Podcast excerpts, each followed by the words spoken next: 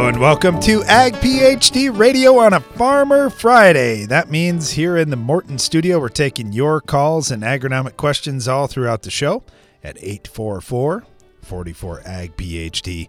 I've already got a few emails in radio at agphd.com. If you need the address, we would love to, to have you send in your soil tests or send in some pictures. Whatever you've got questions on, we'd love to help you.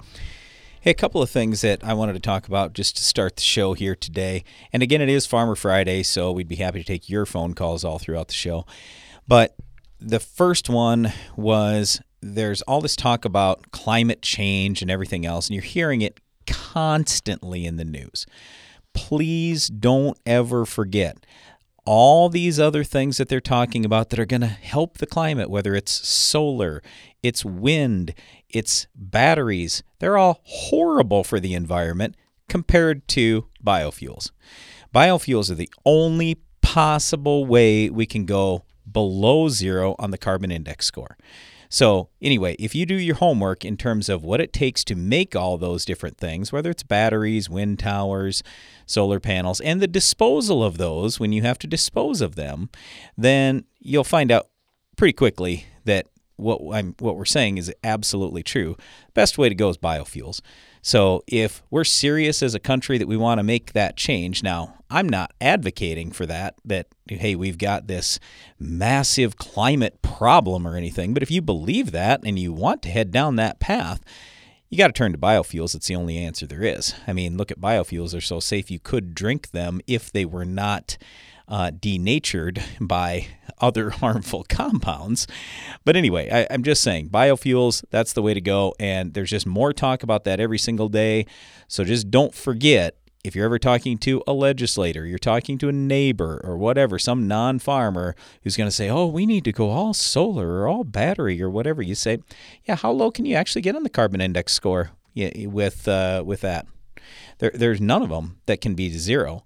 And there are certainly none of them that can be below zero, except for one, and that's us in agriculture with biofuels. The other thing that I was going to bring up to start the show today, the other day we were talking about how to read a soil test, and we had calls and questions and all kinds of stuff, and I didn't think we covered that topic nearly as well as we could. So I, I just want to throw this out there again that in January, Darren and I are hosting a two day free seminar at our farm. It's right at the, the home of the Ag PhD Field Day, where we can seat up to a thousand farmers. We've got a great venue there at the Morton Center. It's a free Ag PhD soils clinic. We'd love to have you join us for that. And you can bring along your soil tests. We're going to have probably 50 trained soils agronomists there to answer your questions and during breaks and stuff like that also. But if you bring your soil tests, we can go through those with you and get you whatever answers you're looking for, plus teach you how to read it moving forward so you uh, have more control over what's happening on your farm. You know where best to stick your fertilizer dollars. So, we're going to go through a lot of stuff those couple of days. It's going to be super fun. And with that soil testing thing, I just want to stress again it is so unbelievably important to the overall profitability of your farm, the overall health of your soil. And if you are serious about trying to not just raise a great crop today, but leave your ground in better condition for the next generation, you need to know that. Darren, one thing I wanted to ask you quick. Uh, you were at a conference yesterday and they were talking about was it nit? Let's see, nitric oxide. Nitrous, nitrous oxide. Nitrous. There you go. Yeah. So nitrous oxide. Just tell the story real quick on the saline well, when soils. You, when you look at these saline soils and they get so bad eh, in the end that nothing grows in those areas. And uh, they were just showing some pictures of some of these fields, and there are thousands and thousands of acres out there like this. And they they had done some testing on the ground and they found it was giving off all this nitrous oxide like and I, I might be wrong on this number so don't quote me on this but it was like 50 times more than than you would normally expect.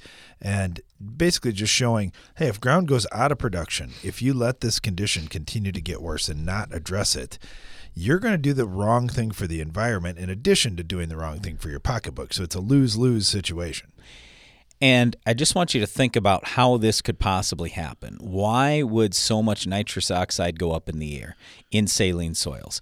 Because the saline soil can't produce, well, it produces diddly squat. That's the that's the phrase our dad used to use all the time. So, uh, I- anyway, the point is, you can't produce anything there. Yet your soil is constantly mineralizing nitrogen. It's releasing nitrogen into the soil, and if you don't use it with a crop, then what happens to it? You're going to do one of two things. You're either going to leach away that that nitrate, and it will become nitric. Let's see, is it nitric acid? Yeah, nitric acid, and it'll leach away. Or it's going to become nitric nitrous oxide and go up in the atmosphere. And by the way, nitrous oxide accounted for about 7% of all U.S. greenhouse gas emissions from human activities, uh, according to the EPA just uh, a couple of years ago. So, anyway, it's a greenhouse gas. So, we were just talking about this climate thing. And my point here is if you've got a saline soil, and yes, there are some strategies that you can use to help with the saline soil. But I'm going to be blunt with you. You got to put tile in the ground. And so, if, let's just say, for example, your local NRCS person is opposed to tile because they simply don't understand it, you got to tell them, look, I'm trying to save the environment here. And you're forcing me, because you won't let me put tile in the ground, to have more greenhouse gases going up in the air. And that's the truth. That's the fact of the matter. You want to raise more crop, so not only do we have less nitrous oxide going in the air, but now over time, if you want, you can build soil organic matter, and that's how you get below zero on that carbon index score is by building soil organic matter. Plus, building soil organic matter is going to make your ground worth more. It's going to make your crop better moving forward. You're going to leave that ground in better condition for the next generation. It's amazing for the soil, it's amazing for plant health, but you got to start by tiling. There's no other answer when you talk about saline soils other than you have to put tile in the ground to improve internal drainage. Then, yes, there are many other steps that you can take to make that ground better, but it starts with tile. All right, today is Farmer Friday. We'd love to hear from you all throughout the show. Our phone lines will be open 844 44 AG PhD. We'll be right back. If you've ever wondered how the Farmall got its name, here's an abbreviated list of the jobs the Case IH Farmall can do. Baling, cutting hay, feeding, hauling, loading, pulling, raking, cleaning barn, mixing feed, fertilizing, mowing, chopping, seeding, clearing, irrigating, furrowing, cultivating, hitching, digging, emergency tow, harrowing, hoisting, leading parades, excavating, grading. Let's make it simple. This tractor does it all. So no matter what you're doing, Can Do comes in red. Farmall. Learn more at caseih.com slash farmall. It's smart to make the right agronomic choices, and it's even smarter to get rewarded for them. With the Bayer Plus Rewards program, you earn cash back on seed, herbicides, and other eligible products. And it keeps getting smarter because now you can earn an additional 10% bonus when you send your redemption check to your retailer. To learn more, contact your retailer today. Protect your yields and get the most from your land with Bayer Plus Rewards. Visit mybayerplus.com and see program terms and conditions for full details. When it comes to weed control, our cards have always been on the table because we believe you deserve near zero volatility, flexible tank mixing, and a wide application window. That's the Enlist weed control system, just better, with no ifs, ands, or buts. Discover better weed control. Enlist.com. Enlist.com.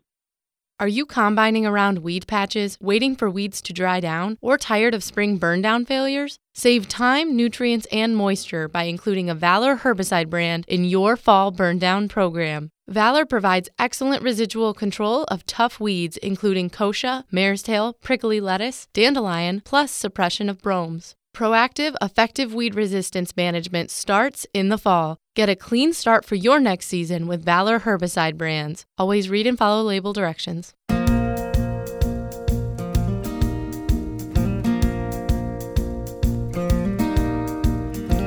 It's Farmer Friday on Ag PhD Radio. Thanks for joining us today. We'd love to hear from you today. What's going on in your farm? Maybe you're still harvesting. Maybe you're planting some crop. Who knows what it could be?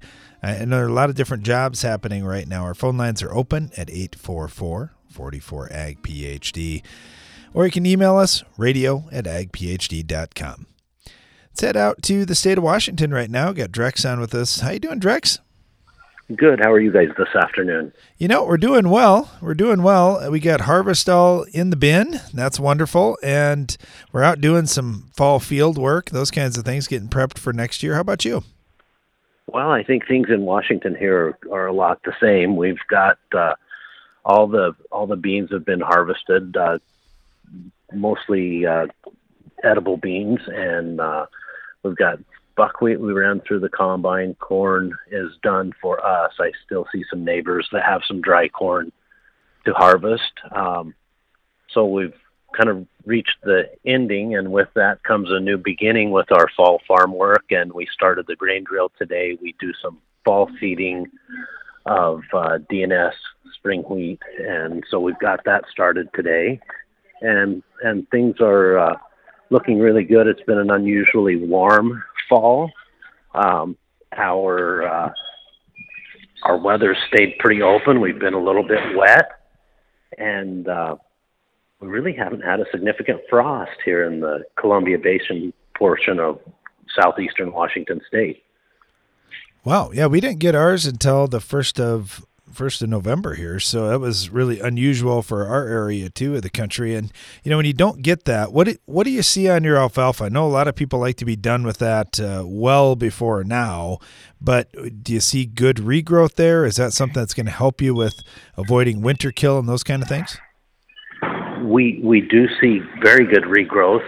Um, typically, for dry baled hay, folks like to be done either before October 1 or very shortly thereafter. And that that's what we did. It alfalfa has grown well. It's it's uh, it's starting to senesce, so we're starting to see it. It's at the end of its life and is not not growing any longer. But we do have very nice regrowth. We should be healthy for first cutting next year. Um, we still see uh, week and a half ago, I did see some swathers running where guys had gone in for some green chop after the alfalfa had gone dormant. We, we see that in our area here a little bit. Now, a question for you too with the alfalfa uh, export market. When when we think about that this year, I know there's certainly been trouble getting things into the country. What about the export market? Has that still been flowing well, getting things out of the country? So far, uh, it's been flowing well. It's been I don't know if erratic is the right word. It, we haven't we haven't gone through the year without seeing the effects of of the container shortage and uh, slow unloading of ships. So the the folks that buy hay from me to export have had to juggle their schedules a little bit. Uh, I may bring a stack of hay into them that they have requested, and their plans change, so they have to find storage space in their facility in order to uh, to bring in a completely different stack from me or another grower, and um, because their bookings have changed, they thought they thought this booking was going to happen three weeks from now, and they get short notice from the steamship lines that no, this booking actually is going to happen in three days instead of three weeks. So so they have to process the the product and and get it in the containers and over to the port on a pretty short schedule sometimes. Yeah, it's kind of tricky this year. It's been been yeah. a been a wild one. I I I the more I talked to Brian about it, he was like, "Oh yeah, I know we'll be we'll be through it by next year." And now Brian's like, I don't know. Maybe it's going to be a few years before we get this thing all back on track. But but either way, whether it's one year or a few years down the road, I think we're all looking forward to that, getting back a little closer to normal. I, I think we are, and I think we've we've learned. Unfortunately, we haven't had anything uh, catastrophic. It hasn't had a, a bad impact on uh, the market demand overseas. So we're we're fortunate that way that we haven't we we've seen some some discomfort, but but not a lot of uh, permanent injury. I guess I would say. Sure. Sure. Well, Drex, thank you so much. Really appreciate your insight today. Always great talking to you. Good luck here. Hopefully, hopefully that frost holds off a little longer. That'd be that'd be okay. Well, yeah, we enjoy it. You bet. Thanks, Drex. Uh, let's head up to North Dakota. We've got Andy on with us now, and I'm sure Andy had to have had a frost by now. Andy, how you doing? I'm doing well. just live just living the dream up in northern North Dakota. I'm sure. What uh, what'd you think of harvest this year? Oh, harvest has been well, I guess. I mean, we were a little light on the soybeans. Wheat was pretty decent yields, and the corn was decent yields. So on. Yeah, it was it was a good thing this summer. I got a chance to be up there, and I, I was really impressed. You know, you don't think of northern North Dakota as a place where you're going to see 150 plus bushel corn, but man, there was some good corn out there to be found.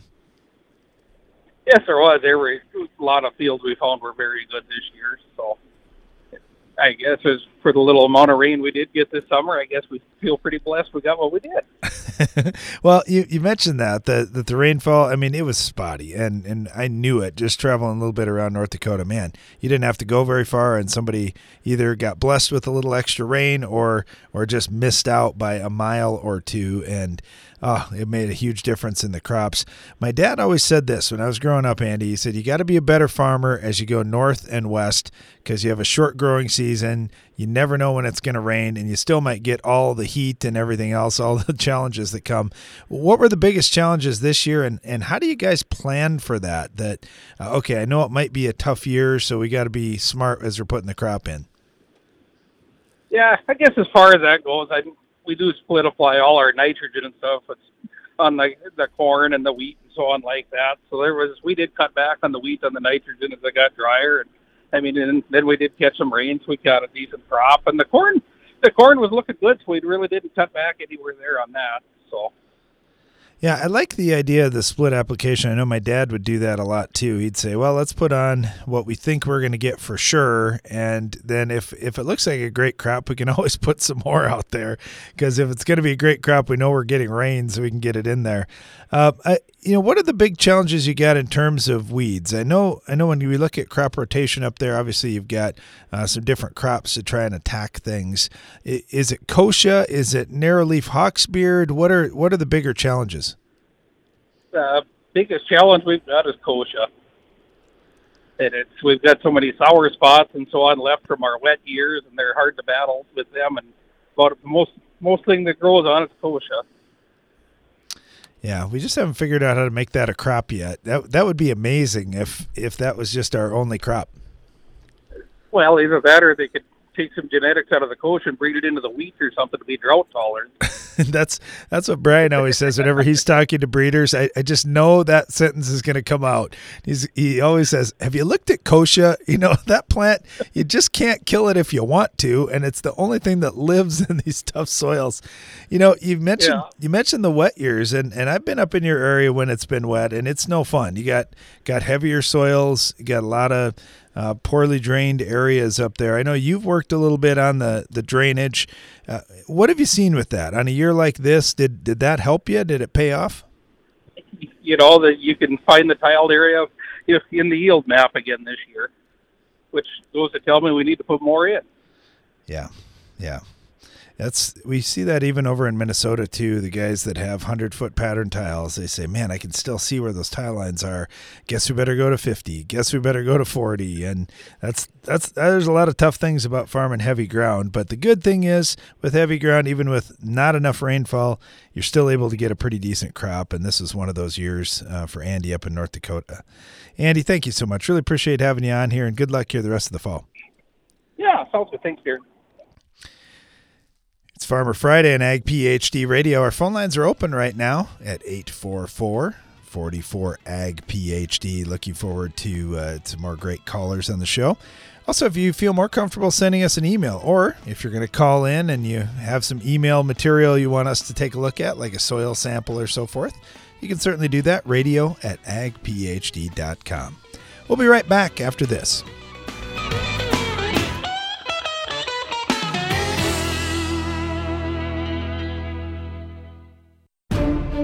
Maintaining your crops is as important now as it's ever been. Howler, a revolutionary fungicide from AgBiome, can help.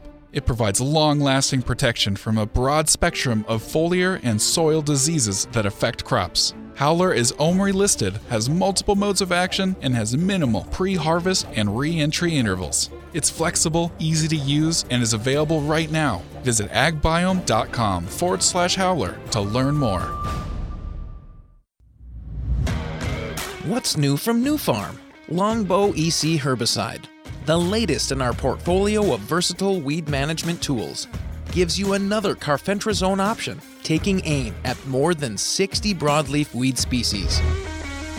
And did we mention economical? Longbow EC's low use rate makes it a flexible tank mix partner with most burn down non selective herbicides. Ask your dealer for Longbow EC, available for fall. One of the most important things you can do for your farm is improving drainage. Hi, I'm Darren Hefty. On Monday, January 31st, we're hosting a free Ag PhD tiling clinic in the Morton Center on our farm near Baltic, South Dakota. Whether you've been tiling for years or you're looking to plan your first project, you won't want to miss this event. We have a whole host of information for you, including a legal session with the country's top drainage lawyers, as well as presentations on tile design, lift stations, NRCS guidelines, and ways to approach neighbors and landlords about tiling issues. For more details and to register, go to agphd.com. While you're there, check out the other Ag PhD events we have coming up in January and February, including agronomy workshops in corn, soybeans, and wheat, two days dedicated to soils, plus a whole day devoted to natural and biological products. There's a lot of great information here, and we can't wait to share it with you. To learn more about these events and register, go to agphd.com.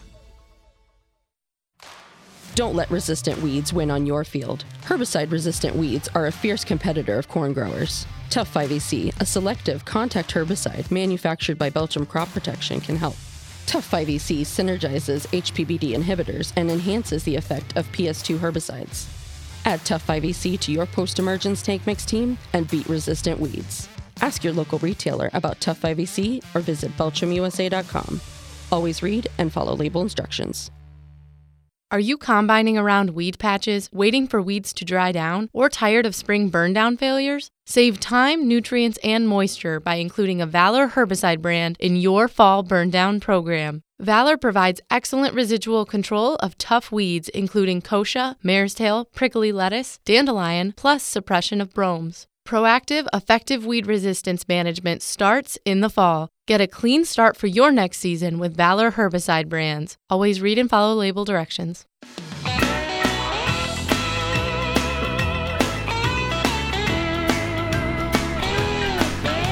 Welcome back. You're listening to Ag PhD Radio on a Farmer Friday. Our phone lines are open at 844 44 Ag PhD. If you'd like to join the discussion, let's head down to Missouri. Got our friend Gabe on right now. Gabe, how's it going? Hey, doing well. How are you doing? Not too bad. We got all the harvest in the bin. How about you down there? No, sir. No, sir. I wish we did. We still like about 300 acres of soybeans. Okay, so what's holding you back on the soybeans? Were they still wet, or have you had uh, just a lot of rainfall, or just a lot of acres to get over? Well, plenty of acres, I guess, to get over. Right now, we're broke down. We're actually working on the combine. I'm talking right now, and uh, oh, you know, we've had had enough fall, I guess, in a way, but uh, we probably need another combine. Just to be honest with you. Yeah, yeah, especially when this one's not cooperating. Man, what a tough Yeah, time! no, what a tough right. time for a phone call. Oh man, combine's broke down Yeah. right now.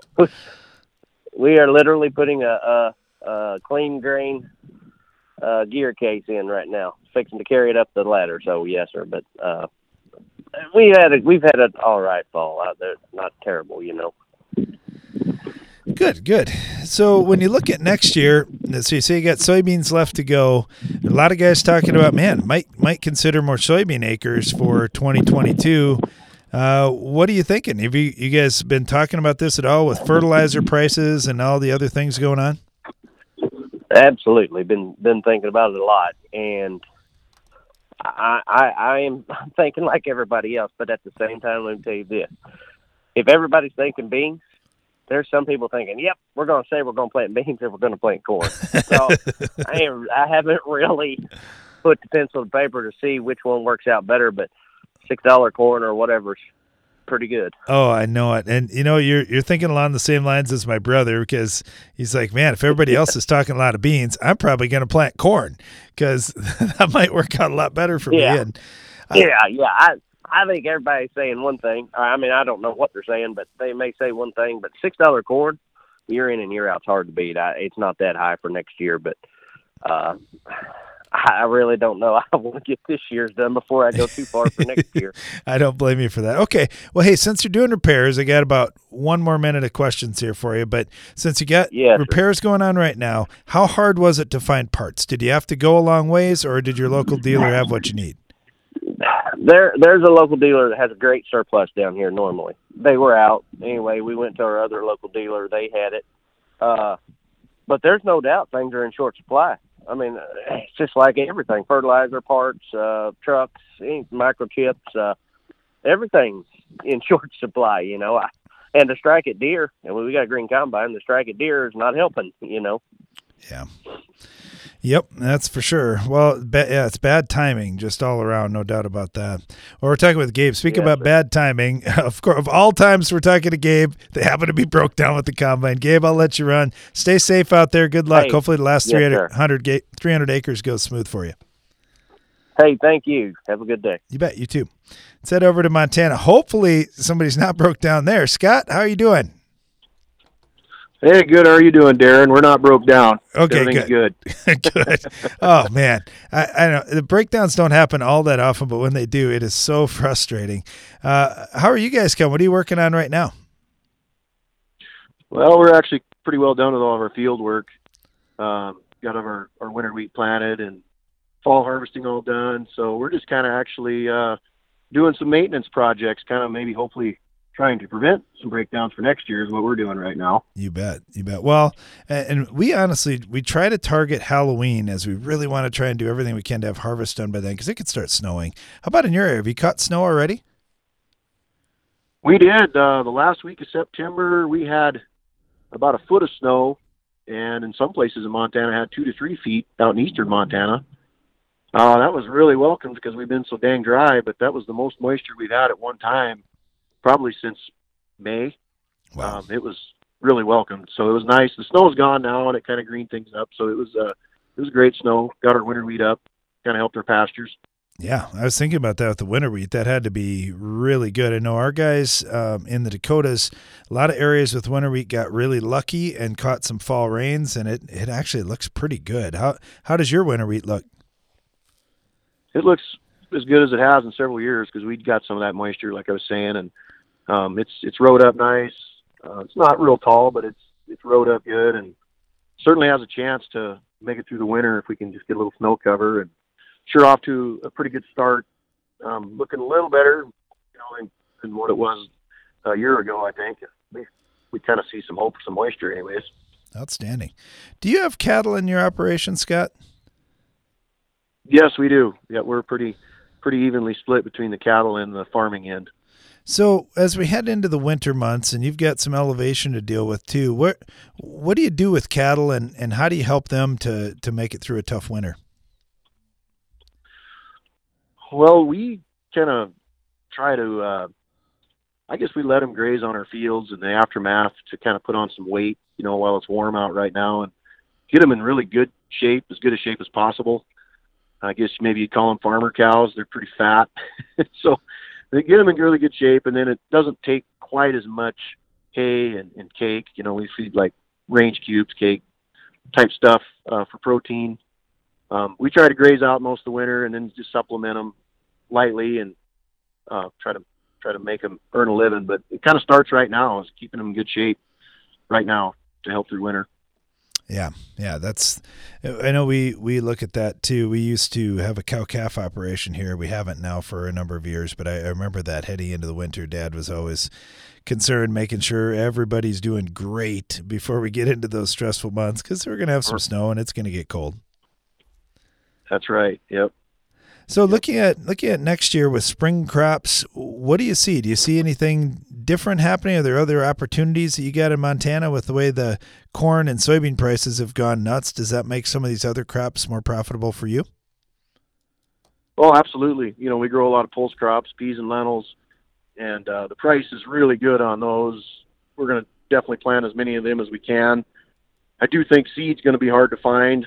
You know, we were fortunate enough we got enough enough cut to get some seed to, to plant our acres. But yeah, absolutely. You know, it's great when the prices are high, and and of course peas and lentils are good because we don't have to put the fertilizer down. We don't have to have those big inputs like the spring wheat's going to need some pretty expensive fertilizer. Yeah, yeah, that's for sure. What about manure? Do you do you bring cattle into a lot or anything where you can capture some manure to put back out? Well, like I was saying, we kind of graze our, our fields, which I know a lot of guys don't like to do, but they they kind of pack the manure out there. Okay, perfect. Um, I know it's not real, you know, it's not like we're spreading it, but they do, you know, they do their thing out there, and it certainly helps the field some. I mean, I think it does. Yeah, no, I like that too. I like turning that residue into highly available manure as fertilizer. That that works out pretty good. One one question, and I was just at a precision ag conference here this week, and they were talking about virtual fencing and uh, putting putting collars on each of the cows and fencing them in that way. Do you do you have a lot of fencing issues where you're at in Montana? Do you, how do you keep them in where you want to keep them? Well, we don't we don't do anything special. We just do barbed wire fences. We have pastures, and we have our fields rotated to where we can summer in pastures that might have farming, so it's summer fallow. But we, we just use barbed wire fence, um, not real small pastures. They're bigger pastures, so we don't. You know, fencing's not a real big deal for us. It's once it's there, it's there. It's pretty permanent. Sure, sure. Yeah, there's a lot of lot of things that go into this that, that you don't think of, but but yeah, you got to do everything you can to keep the cattle in, in good shape and and leave the fields in good shape for next year. And it's a great it's a great rotation yep. here. Like you say, you're kind of balanced between the cropping and the cattle, and uh, I think that's kind of how it was designed yep. in the first place. Well, especially out where we're at, we're in a low yield environment, so the livestock really help the farming. They help each other a lot, especially out in eastern Montana. You bet. Well, Scott, thank you so much. Really appreciate having you on. Hopefully, you guys catch some more moisture here. That'll certainly uh, raise the spirits heading into next year. All right. Thanks, Darren. And we really enjoy your show. You guys oh, take care. You bet. Thank you. Got a little feedback from Gary up in Saskatchewan. Gary said, Hey, you guys are always talking about soil testing, and, and it'd be nice to do it on the fly. I just found uh, a nutrient scanner type program. Really curious what you guys think if you've tried that. We haven't yet, Gary, but but that's exciting. Like I mentioned, I've been at a precision ag conference this week, and there's certainly a lot of talk about how can we gather soil nutrient data faster and more efficiently. So we'll take a look at that. Really appreciate you sending that in. Stay tuned. We'll be right back. It's smart to make the right agronomic choices, and it's even smarter to get rewarded for them. With the Bayer Plus Rewards program, you earn cash back on seed, herbicides, and other eligible products. And it keeps getting smarter because now you can earn an additional 10% bonus when you send your redemption check to your retailer. To learn more, contact your retailer today. Protect your yields and get the most from your land with Bayer Plus Rewards. Visit mybayerplus.com and see program terms and conditions for full details. Go long for season long foliar disease protection that starts at plant. Only Xyway brand fungicides from FMC provide season long inside out foliar disease protection. A single at plant application provides comparable performance in corn yield protection to that of VT to R1 foliar fungicides against diseases like gray leaf spot, northern corn leaf blight, and more. Visit your FMC retailer or xyway.ag.fmc.com to learn more. Always read and follow all label directions. How do you make 300 bushel corn on your farm? I'm Darren Hefty. On Tuesday, February 1st, we're going to answer that question at a free Ag PhD corn agronomy workshop at the Morton Center near Baltic, South Dakota. We'll talk about water management, fertility needs, finding success in cold soils, and we'll discuss how to protect your corn crop from weeds, insects, and diseases that rob yield potential. If you want a roadmap to 300 bushel corn and beyond, don't miss the free Ag PhD Corn Agronomy Workshop. Register now at agphd.com. While you're there, check out the other Ag PhD events that we have coming up in January and February, including agronomy workshops in soybeans and wheat, a tiling clinic, two days dedicated to soils, plus a whole day devoted to natural and biological products. There's a lot of great information that we can't wait to share with you. To learn more about these events and register, go to agphd.com. Introducing Kyber soybean herbicide from Corteva Agriscience, the newest premium Group 15 pre emergent solution. Kyber delivers three effective modes of action for long lasting residual activity, meaning your fields won't just be clean, they'll be Kyber clean. And what is Kyber clean? Well, it's a little like. Nice fields. See the difference at kyberherbicide.com slash soy. That's K-Y-B-E-R herbicide.com slash soy. You can count on AgroLiquid for precision crop nutrition. When you don't get all your potash down in the fall, when weather or market prices change your management strategy, or when you want to balance your fertilizer program with micronutrients. AgroLiquid is ready with the products and application flexibility you want for in-season crop nutrition and the research-proven results you need. AgroLiquid. Apply less, expect more. Find a retailer at agroliquid.com.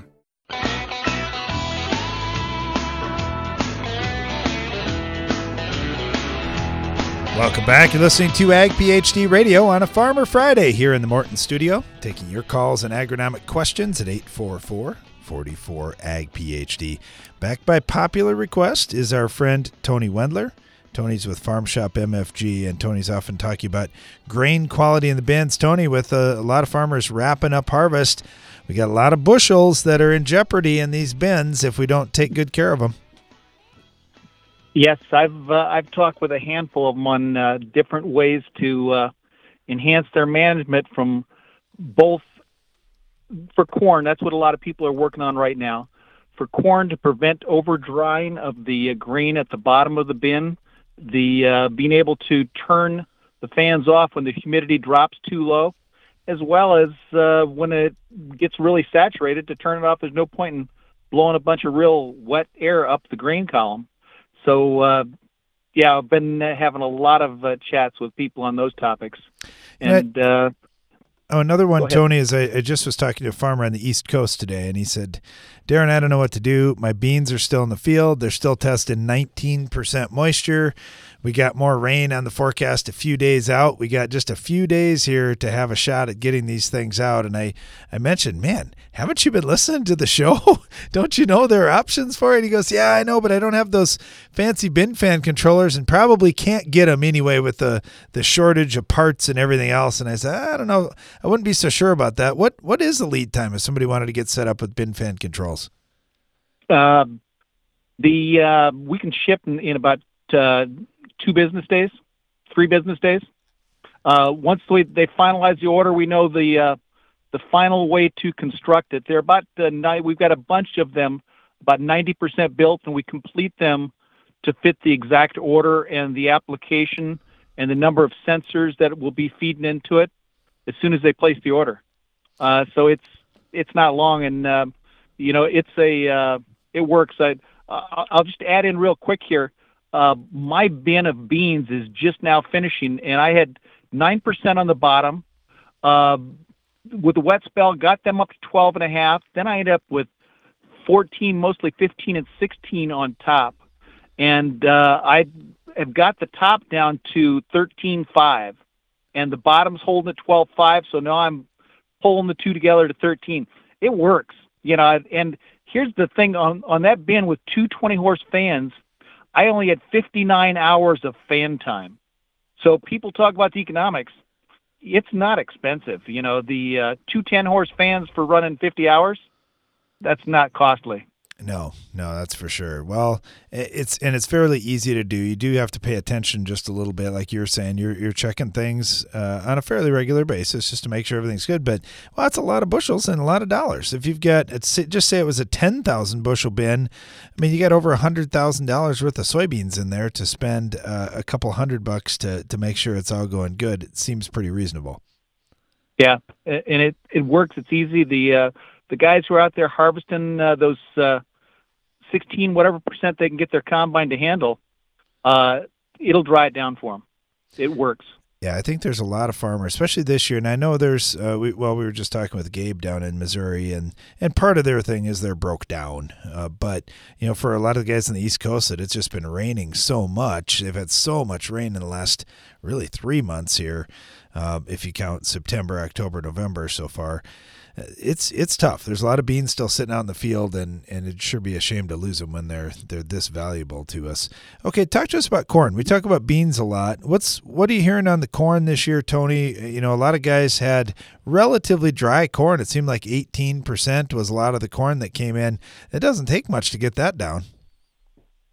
You know, I look in my neighborhood and I just don't see any grain dryers running. So most of the stuff is going right into the bins. And, uh, you know, if you've got uh, close moisture, 16, 17%, you can typically take that out with your fans. And, uh, you know, there again, uh, my bin fan control was developed actually for natural air drying corn and making it efficient. And it, uh, it's an excellent application there to uh, get you right to 15%, you know, whatever your goal is, and uh, and then hold it there. Uh, and that's the uh, you can unload that bin and be 15% uh, within a few tenths from bottom to top, and uh, very predictably. All right. All right. Well, that's that's nice to say, Tony, because if we were going to haul it right out right now, that's fine. But here's the other trick that I'm going to throw at you, or the other uh, complication. So it's starting to get cooler outside. We're getting some cooler now. I mean, today's pretty nice, but uh, starting to get some cooler weather. As farmers want to cool that grain down, and we, I, I look at, I'd like to store my grain below 40 degrees for sure. But just kind of wondering, what are your recommendations for what's a temperature we want to get to, and how do we do that without drying the grain down or adding more moisture in unintentionally? Yeah, the um, very good question. In as far as getting your grain down, the, the classic uh, way that we were all taught was to get it uh, down into the mid 30s is where you would like to store it in the winter.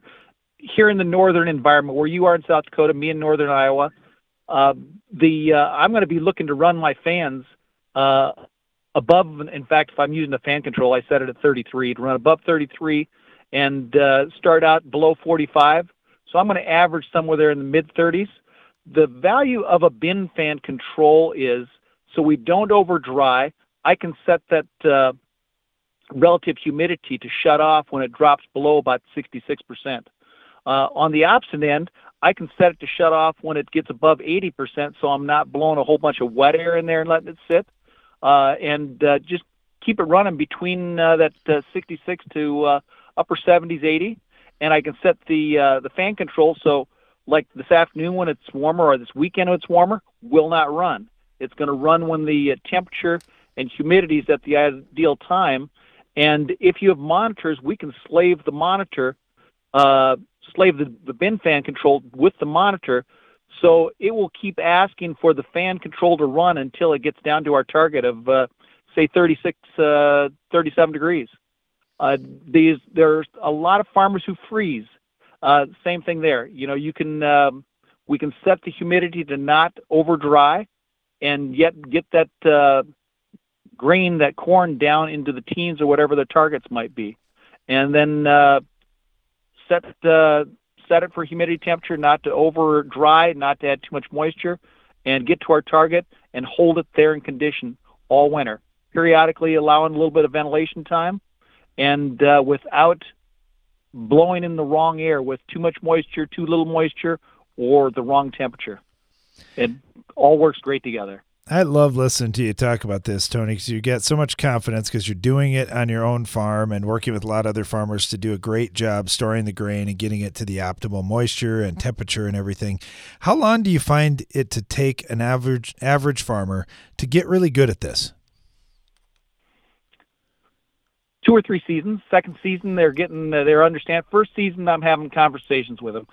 I talk with people, I just say, hey, call me up. You got a question? I'd rather talk to you. And the only uh, the only uh, dumb question is the one that's not asked. So call me up, whatever you got, we'll talk about it. Uh, first year, a lot of good questions. Second year, I'll get a call some people that are uh, refresh me, and then oh yeah, yeah, and then they'll start going on their own. Third year, I'm not hearing much from them. They got they've got it down, and uh, a little bit of uh, the patterns. We've got to talk about the patterns. Uh, there's one pattern for added moisture. There's another pattern for decreasing moisture, and then you've got that mixed pattern of having both um, dry and wet in. And uh, I just had a conversation with a guy yesterday.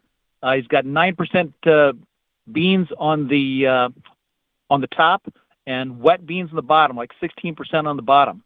Now, that's kind of a nice thing to have because we'll blow that moisture up. But you got to look at what's going on. We don't want to blow wet air in there and add moisture. To the bottom, and uh, we're just going to try to move that moisture up from the bottom to the top. There's those different every every bin and how it was filled could have a different conversation. Yeah, so, it's it's it's a great learning experience, and the best thing my dad always said this too. You'll learn a lot faster when you get some money on the line and you got some skin in the game. We're talking with Tony Wendler here with Farm Shop MFG with great advice as always about how to take care of that grain in your bin, how to make more money with the bin that or with the grain that you've already got.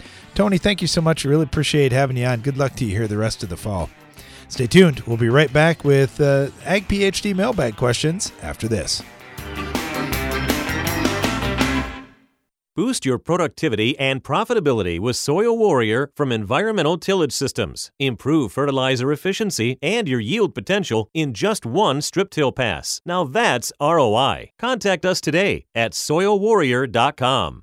Get an extra semi load out of your grain bin. The End Zone from Farm Shop MFG can increase your stored beans moisture from 10 to 13%. On a 20,000 bushel bin, that's a free extra semi load. Visit farmshopmfg.com for more.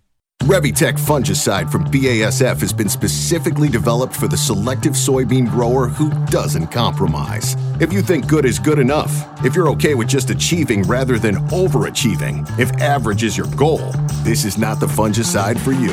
Revytek fungicide, brand new chemistry, three no excuse modes of action, zero modes of compromise. Sounds like the fungicide for you. Revytek fungicide from BASF. That's smart. Always read and follow label directions. Did you know soybean diseases like white mold and sudden death syndrome can survive in your soil even after rotating crops? Prevention of these diseases is a constant battle, and yield loss from an infection can be devastating. The right management plan makes all the difference. Keep your beans safe with Heads Up seed treatment. Heads Up guards your seed from both white mold and SDS. Stay protected and profitable by asking your seed dealer for Heads Up. Learn more at headsupst.com. How can you make more profit from your soybeans this year? I'm Darren Hefty. We'll give you the answers to that question at a free Ag PhD soybean agronomy workshop. It's Tuesday, February 15th at the Morton Center near Baltic, South Dakota. We'll dive deep on topics such as pest control, resistance issues, herbicide traits, and more. If you want to make raising soybeans more lucrative and fun, you don't want to miss the free Ag PhD soybean agronomy workshop. Learn more at agphd.com. When you're ready to harvest more corn, Drago is ready to help. The proven Drago Series 2 corn head with automatic self-adjusting deck plates beats competitive brands for harvest efficiency. And the new Drago GT features integrated deck plate ear shocks for unsurpassed yield capture. Harvest more, return more with a Drago corn head. For more information on Drago cornheads, go to dragotec.com. That's dragotec.com. Morton Buildings knows that great buildings need great people, and we want you to be the newest member of our team. Morton is expanding its construction crew, and we're seeking new and experienced candidates to fill our crew member positions. Morton provides great pay and training, so be a part of the next generation to build Morton. Don't let the opportunity to join the best construction crew in the business pass you by. Learn more on our careers page at mortonbuildings.com.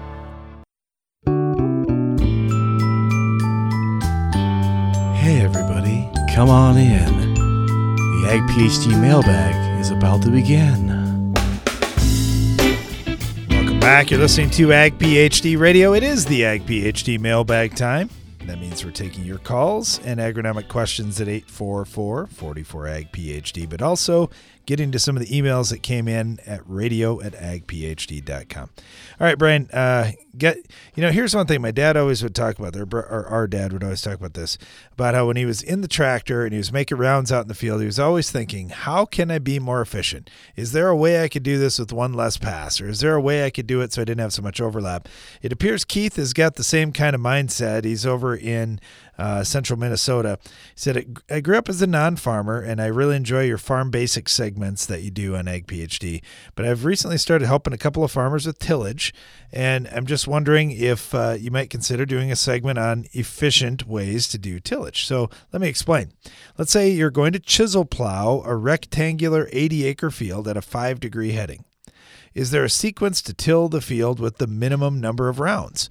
Where do you start? Where do you end? I start by doing the short rows on one end, then the long rows in the middle, and finish with the short rows on the other headland. But I find myself having to go over areas along the field edges I've already done in order to finish everything. So I'm just wondering is there a different way to do things? Well, there are lots of different ways to do things. The way it sounds to me uh, he's just about as efficient as you can get. We usually do stuff inside the field first, then we do the end rows to reduce the compaction that we've created every time we had to turn around out in the field, and then we're done. So, I, you know, I don't know. Maybe there's some better way to do things, and maybe anybody listening today, maybe you've got some suggestion. You want to give us a call or send us an email. But yeah, that's that's the simplest way, and I believe it would be the most efficient. Okay, got this one from Wade down in Kansas. He said, I'm a beginning farmer in northwest Kansas, raising corn, wheat, hybrid sorghum. Ben, uh, just picked up some CRP ground. It's been in CRP for 15 years, 230 acres, just awesome ground. We get about 20 inches of rain a year, but the majority of it comes as snow or spring rain. Our summers hit and miss. My thinking was to plant at least half of this ground to corn in the spring of 2022 and hope that we catch some rain, possibly summer fallow the other half to spread input risk if our winter or spring is dry. The grass uh, uh, that's out there right now, it's got a little bit of green out there. Is there still time to do a fall burn down? If you get a hard freeze, how far ahead of it do you have to be? Or if you've had one, can you still burn down perennial grasses? Just wondering, I'd like to be no till and not disturb what's gone on out there the last 15 years, but certainly I've heard horror stories of warm season grasses coming up late and and uh, sucking up all the moisture, hurting the corn. So just wondering what what you guys think about that. If you're going to do an application, uh, okay, how does frost impact? Yep. That? All right. So we got a lot of things there, but let me just say we've done exactly what you're talking about, taking out CRP or taking out pasture ground. We've done that many times over the years here are a couple of key things, and especially for your geography, Northwest Kansas, it's dry. We're not as hot as you are, but about as dry as you are.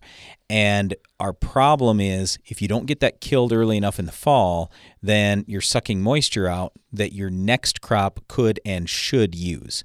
So if possible, if you haven't had a hard frost yet, I would go spray Roundup at the highest labeled rate. I mean, really high, relatively low water volume. So, in other words, five to maybe at the very most 10 gallons of water per acre, but you got to hammer it. Hit it as hard as you possibly can. The problem is, if you don't get it done at least a week before your first hard frost, then it's not going to be as effective. It'll be quite effective before the frost, not as effective afterwards. You can hit it early in the spring if you want to, doing the exact same thing that I just told you, highest labeled rate and all that stuff. But I'd rather get it under control right now so then you aren't sucking any moisture out from this point forward. So that's your number one thing. I'll also say corn, wheat, and sorghum. All three need moisture. All three, well, especially the corn and the wheat, are early spring crops. So I mean, honestly, just if I said, okay, I can only raise those three crops, what would I want to put in there? It'd probably be the sorghum because that's a little more drought tolerant. Now, on our farm, a lot of times I like going into those pasture CRP situations with soybeans if I can because it doesn't take quite as much moisture. And I I just feel like I can do a much better job killing those warm season grasses exactly like you're talking about.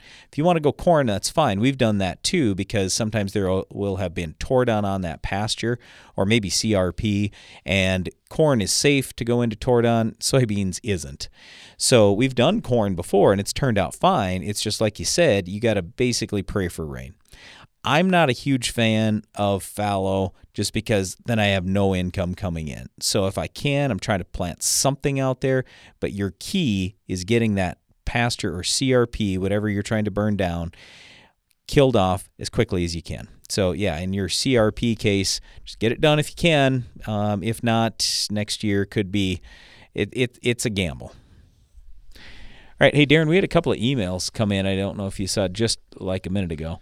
Uh, so one was, and I don't have a name on this. I'm sorry. Talking about stinging nettle, we were talking about stinging nettle on our Ag PhD TV show with our Weed of the Week, and they made the comment stinging nettle is actually edible and smokable. I, I don't know if it is. Well, I would say So- this: you can come to our tree grove. If you find some, you can take it all. That's But- totally fine with yep, me. But this this goes along with a lot of the comments we get about the weed of the week. Oh, that's not a weed. Look, the our number one weed on our farm in soybeans, you know what it is? It's volunteer corn. Well, of course, corn is our biggest cash crop on the other side, on the other acres. But when it's in the wrong areas, then it's a weed. And if we don't control it, we don't maximize profitability. And so I, I, I, just say this. Yeah, I, I mean, if there are lots of uses for weeds, and if any non farmer wants to come out to our farm and handpick our weeds, we'd love to have you do it. But the problem is we can't get that done. And in the meantime, we've got to survive here. This isn't just about, oh, we're rich and getting richer. No, literally, for a lot of farmers, it's about we have to survive. We don't want to go bankrupt and and have all these problems for our family and everything else. So in order to do that and survive, we have to control the weeds. That's just the way it is. Do you see the one from Tom that came in too? Yeah. Yeah. About burning ditches? Go ahead. All right. He said, uh, "Thanks for asking my question, answering my question about burning ditches. Uh, how do you control giant ragweed in corn? Uh, what are the quantities of status and atrazine we should use if that's the choice we take? It sounds like Verdict would be a good pre-product, but are status and atrazine both just for post? Okay, so giant ragweed in corn. Verdict yes, it is the best pre emerge herbicide. And by the way, the price came down this year, which is great. It's down roughly, I'm going to call it 7% or something like that. So that's nice. And it has to be used pre emerge. You can't use it early post. Verdict is a combination of Outlook, Group 15, and Sharpen, PPO. And the Sharpen portion in there is what's really going to hammer that giant ragweed. It'll burn down everything that's there today, and it will leave you residual for a little while. Now, you can bump that rate of 10 ounces of verdict that I was just just talking about with how much sharpen and outlook you have in there. But you you can go to uh, to 15 ounces if you would like to. Uh, a lot of people just do 10. Post emerge, yes, status is absolutely the best at controlling giant ragweed, and you can throw in a quarter pound or a half pound of atrazine if you would like. That'll help a little bit. If you want to go a lot cheaper, so status at the five ounce rate is going to run you roughly, let's call it $18 an acre.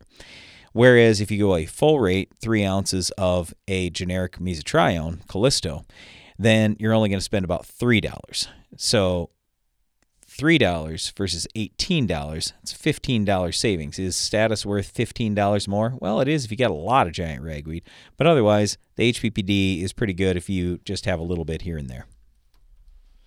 All right, thanks for the question. Really appreciate that. Yeah, it's good to get into some of those specifics. Uh, had a, a little feedback from Hugh. He said, "I love your program. Wondering if you guys could do something on allelopathy down the road. It's a huge subject and almost unexplored."